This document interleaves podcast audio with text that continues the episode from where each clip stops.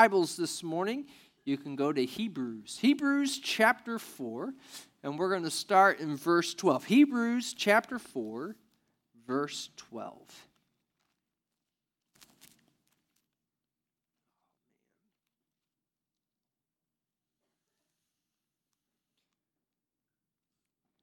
Book of Hebrews, chapter 4, verse 12. For the word of God is alive and powerful it is sharper than the sharpest two edged sword, cutting between soul and spirit, between joint and marrow. It exposes our innermost thoughts and desires. Nothing in all creation is hidden from God. Everything is naked and exposed before his eyes. And he is the one to whom we are accountable. So then, since we have a great high priest who has entered heaven, Jesus, the Son of God, let us hold firmly to what we believe. This high priest of ours understands our weaknesses, for he faced all of the same things we do, yet he did not sin. So let us come boldly to the throne of our gracious God. There we will receive his mercy and we will find grace to help us when we need it most. This is the word of the Lord. Indeed, indeed. Well, this week I had a chance to visit some pastors on the Indianapolis district. If you're not familiar with the Church of Nazarene, we're comprised of districts, which is a bunch of local churches in a concentrated area. We make up the Kansas City district here. A group of Nazarene churches in Indiana, some of them make up the Indianapolis district. And I was able to be there with their pastors this week, and they asked me to come talk to them about engaging culture. Uh, what a huge and massive subject. I'm sure I wholly failed completely. But uh, along the way, I did find a definition of culture that I liked. And I wanted to share that with you today. Um, it's, uh, well, the title of the sermon is Soup for the Soul. You'll get that in a minute. Uh, Carson, we're just going to have to write this one out together. I don't have any special notes for you, but uh, if you move that forward, you'll, there we go, right there. And I'm sure you can't read that because the font's not big enough. But Walt Mueller, who writes a book called Youth Culture 101, he defines culture. Well, let's just do this real quick. How would you define culture? Like soup, right? Yes, that's how Walt Mueller defines it. How would you define it? I know, right? Good luck. Yeah, this little talk in Indy was tough, man. Walt Mueller says culture's like a soup that we soak in every day. And Carson, the next slide, he goes to show the ingredients included in the soup that we soak in. So Walt Mueller says culture's like soup that we soak in, and what we're soaking in are values, attitudes, behaviors, media, peer groups, language, and so on and so forth. This certainly, that's not a comprehensive list. It's just some ideas that came to Walt's mind. I thought it would be fun. Now, just hold on here. We're talking about soup today, but I'm going to need your help to talk about soup. I want to hear back from you how you would define the things that Walt Mueller calls ingredients. So, what are some values of our culture?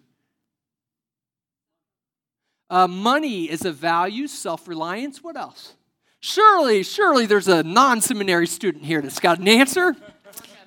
Uh, work, work ethic, yes. Yeah, work. And what'd you say, Ty?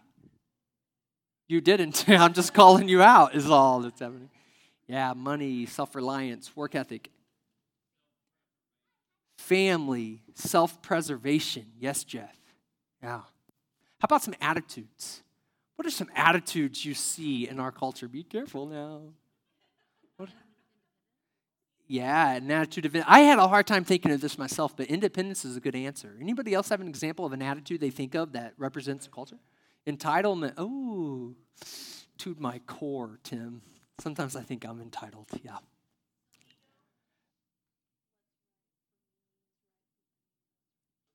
Oh, yeah, yeah, you do you type of thing, yes. And someone says something over here. Ego, yes, Joanna. Ego. Yeah, that's a good one. Okay, I'm just going to skip a couple because this is my, my most fun category. What about media?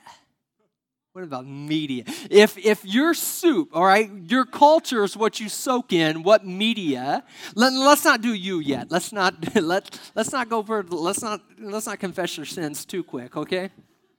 What about our culture? What about our culture? What media would you say is in our culture's soup? Say it again. Fox News is in there, but so is CNN's in there as well. Yeah, yeah, yeah. So this is what we're soaking in every day. Yeah. YouTube. Yes, Grace, that's we need more people in Grace's age group to talk. That's how we learn what the next generation is going to be like. Yes, YouTube, Grace is in your soup for sure. Reality TV, that includes the White House, right? Yes, yes. Yes, that's in our that's in our soup. That's right. Hi. Yes. Instagram and social media. We'll just put them all in there, but Instagram's a big one. Yes, Twitter, Facebook. Okay. All right. How about how about how about language? Now, you don't have to give me any examples, please. No one say the bad words, please. Uh, you don't have to give me any examples, but think about Walt Mueller's definition. If culture is what we soak in, and we've just defined a few things that you say make up American culture. So, if American culture is CNN and American culture is Fox News, what happens to our language? Does our language reflect the soup that we soak in? Anger, yes. Combative, how about anxious? Anybody in this room ever watched one of those news sites and get anxious right after it? Just me? Or, Amanda's like, that's why I don't. So at one point you did, but yeah, mm-hmm, yep. Oh, yeah. Yes, absolutely. Yeah, slow. Their culture's kind of slow, and so then the language is kind of slow. Yep, yeah, yeah, that's good. Ah. So, this is what I want to do today. Now, listen, if you don't like this, you can just blame the youth pastor part of me. Okay, that's what I told the group in Indianapolis as well. If you don't like this, you can just blame it on me coming from a youth ministry background. But I want you to do a small breakout group right there where you're sitting. You don't have to change seats. Just, I'm going to ask you a question and then I want you to engage your neighbor. And I'm going to give you a couple minutes to do it. So uh, it, it would be good to enter into conversation. Hopefully, you like the person you're sitting by. And if you're, if you're in elementary school, welcome to, to, to uh, the sanctuary this morning. You also are invited to participate in this conversation. I want to know if you were going to answer Walt Mueller's definition of culture, you can actually, uh, that's the question, what would be included in your cultural soup? So if you want to go back, Carson, I want to know not what America's values are. I want to know what your personal values are. I don't want to know what's in America's media soup. I want to know what's in yours. So, what are you listening to when you fire up Spotify? I want to know what, what are you soaking in? What makes up your culture engage your neighbors.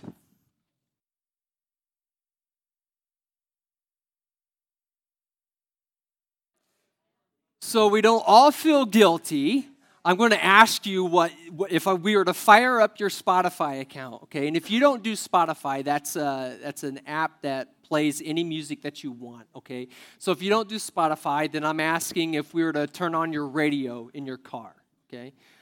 What would we hear if we turned on your Spotify right now? We're all going to answer at the same time so no one feels guilty, okay? Mine's Lady Gaga, okay? but you don't but, but you don't but you don't have to say it by yourself. Ready? One, two, three. Lady Gaga. Okay. Ah. So it can be somewhat convicting thinking about Walt Walt Mueller's definition this is what we soak in every day. I've been thinking about Hebrews chapter 4, especially the way in which it opens in verse 12.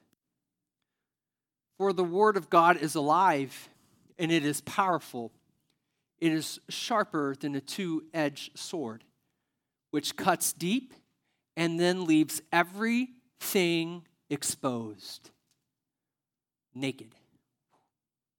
Does anyone, does anyone else think about Eve and Adam in the Garden of Eden? In which they participate in something that they know is non faithful. And suddenly they're aware of the great chasm and distance between them and God, and it's as if they are naked. In fact, they are naked. God comes down, says, Where are you? We're hiding. And Adam says, We're naked. And God says, Who told you you were naked? Does anyone think of the back end of Mark in the resurrection story as Jesus is praying in the Garden of Gethsemane? The angry mob grabs for Jesus to arrest him. And one of the people that were there flees and runs from the garden, leaving everything behind. And then the face of Jesus is naked and exposed, running out of the garden. The Hebrews writer tells us from where God is seated, from where God is positioned, God sees all things, knows all things. That there is nothing that we can hide from God. Think what happens in culture so often is what we do with our soups is that we compartmentalize them. And so, if I were to ask you what your church soup was, you would probably have an answer. What's your favorite Christian song? What's your favorite Bible verse? What's your favorite thing to do at church? What's your favorite sports team? I just switched. Now I've went to your sports soup. What's your favorite jersey to wear? What's your favorite chant? Let's switch again. Let's go to school now. What's your favorite school outfit? What's your favorite thing to do at school? Yes, Joshua. Play around. That was my favorite thing to do at school. it's, it's, how I got to. It's how I got to wear. Uh, never mind. All right. yeah, I'm afraid that we compartmentalize. And so what ends up happening is we have all these different ways of speaking. We have all these different ways of being and all these different ways of thinking. That's we don't live in one culture, we live in multiple cultures. Another way to think about this is through the definition of what we call secular someone far smarter than I came along and defined secular not as the antithesis to the sacred, but instead as multiple stories as opposed to just one that unites. Sacred might be defined in this way, like this that the sacred unites us all and brings us all together. So, for instance, let's take Jesus Christ, crucified and resurrected that this story brings us together as one family. We might be tempted to think of secular as that which is antithetical to that. So maybe it's someone from culture who says that name in vain. And we'll say, oh, that's secular. That's antithetical to the story that unites.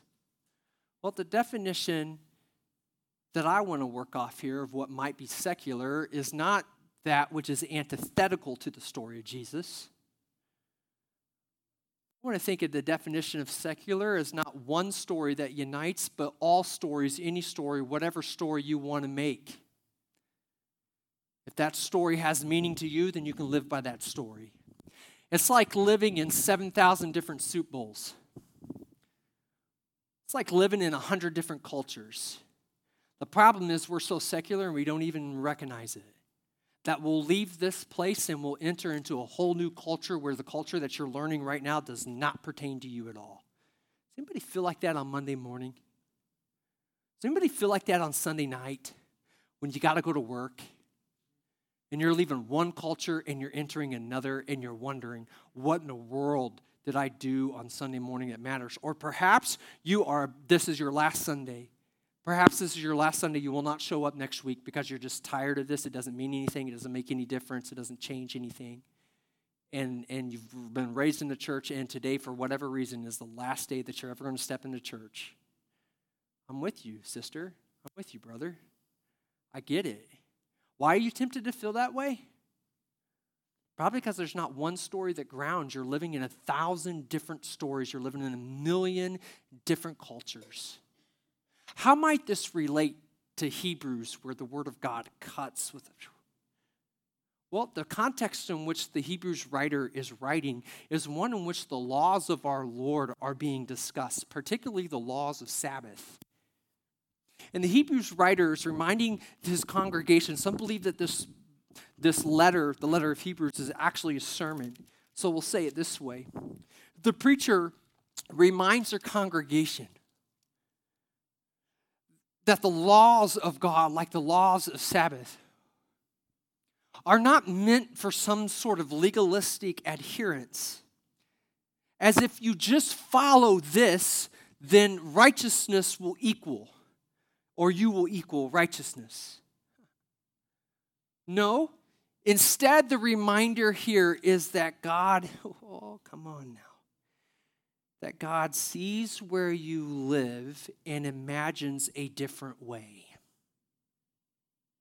That God knows the myriad of cultures in which you live in, and God has one story that unites all of that and gives purpose and fulfillment to you. And in this way, it exposes us as the lusting machines we are for anything that will carry meaning.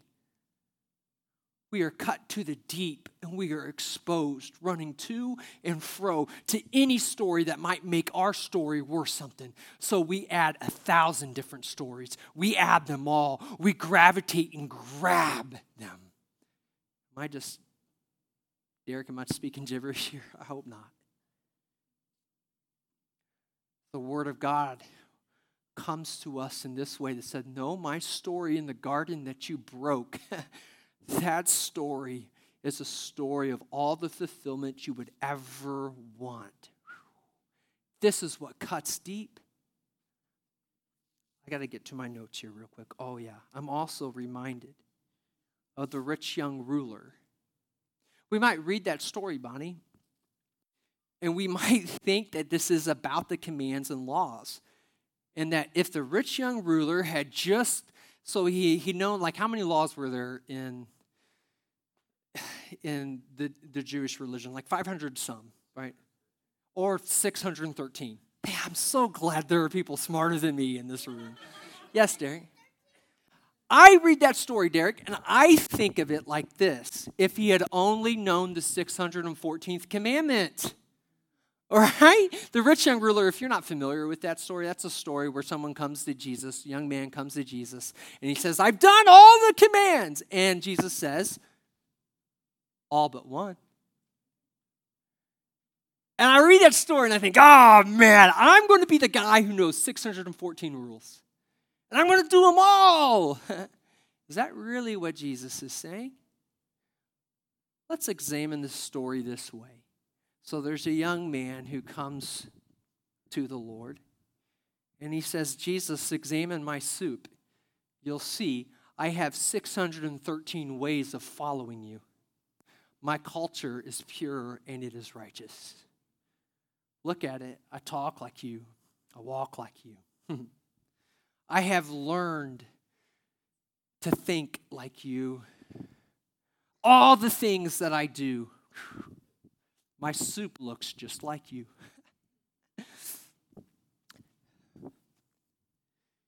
Jesus asked him a different question. Not the things that you have adapted to, not the things that you have adopted, not the things in which you have slaved over to become but, son, what is your heart? Wherever Jesus sits is the same place that God sits. That's why they call him the high priest. As if he's our representative of all the things in heaven, and he takes all the things in earth and he represents them to heaven.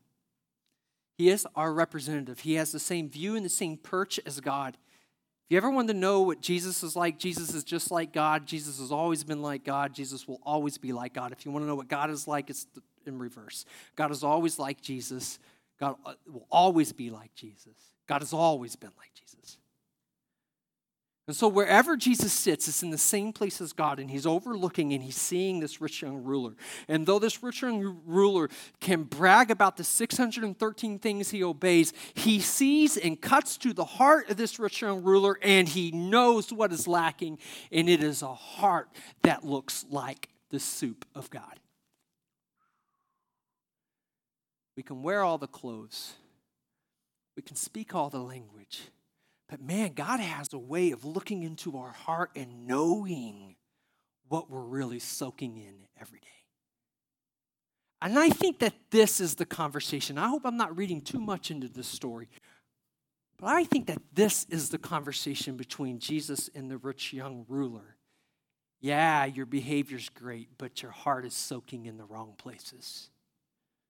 So the Hebrews writer goes on to describe Jesus as the high priest.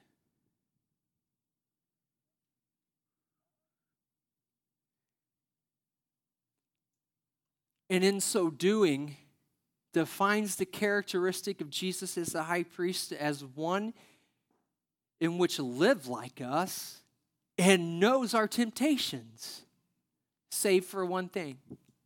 I like to think, Kelsey, about this that Jesus knows what it's like to have a work soup.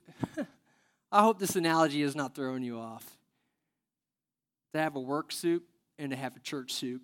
Synagogue soup, I think, is what he would call it. To have a friend soup and to have a family soup. Sometimes those aren't one and the same things. Anybody in here not friends with their family, please don't raise your hand. You might be sitting next to them.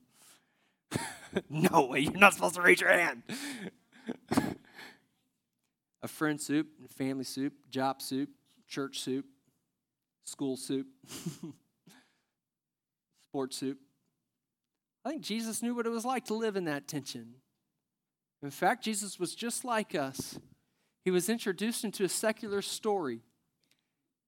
He was introduced right into the middle of, uh, of a people that had been co opted by the Roman Empire a foreign story, a different story, demanding that they participate in culture in, a, in their way. Jesus was thrust right into that. Jesus knows exactly what it is to be in a culture that is doesn't know who they are, and so they buy any story that will promise prominence. Save for one thing. What was the one thing? Jesus never forgot who he was. The Hebrews writer says that he was tempted in every way like us, but he never sinned. I think he waded through all the same soup that we wade through, but he knew where his heart belonged all the time. I think sin can easily be defined by that which your heart is attached to. What is your heart soaking in? And unless it is the love and law of the Lord in all your mind, in all your heart, in all your soul, and loving your neighbor as yourself, then, friend, your heart might be swimming in the wrong soup. If your language, if your language reflects anything other than the love of our Lord in all our mind, in all our heart, in all our soul, and loving our neighbor as ourself, if there is any solution to any problem that does not come through that frame or filter, then your heart might be co opted by CNN or Lady Gaga. oh gosh, she has the greatest voice ever. But if all I do is swim and soak in Lady Gaga, hmm, I might get to heaven and Jesus might say, How'd you do? And I might say, You should have seen that church I pastored. And he might say, Yeah, but your heart looks like Gaga.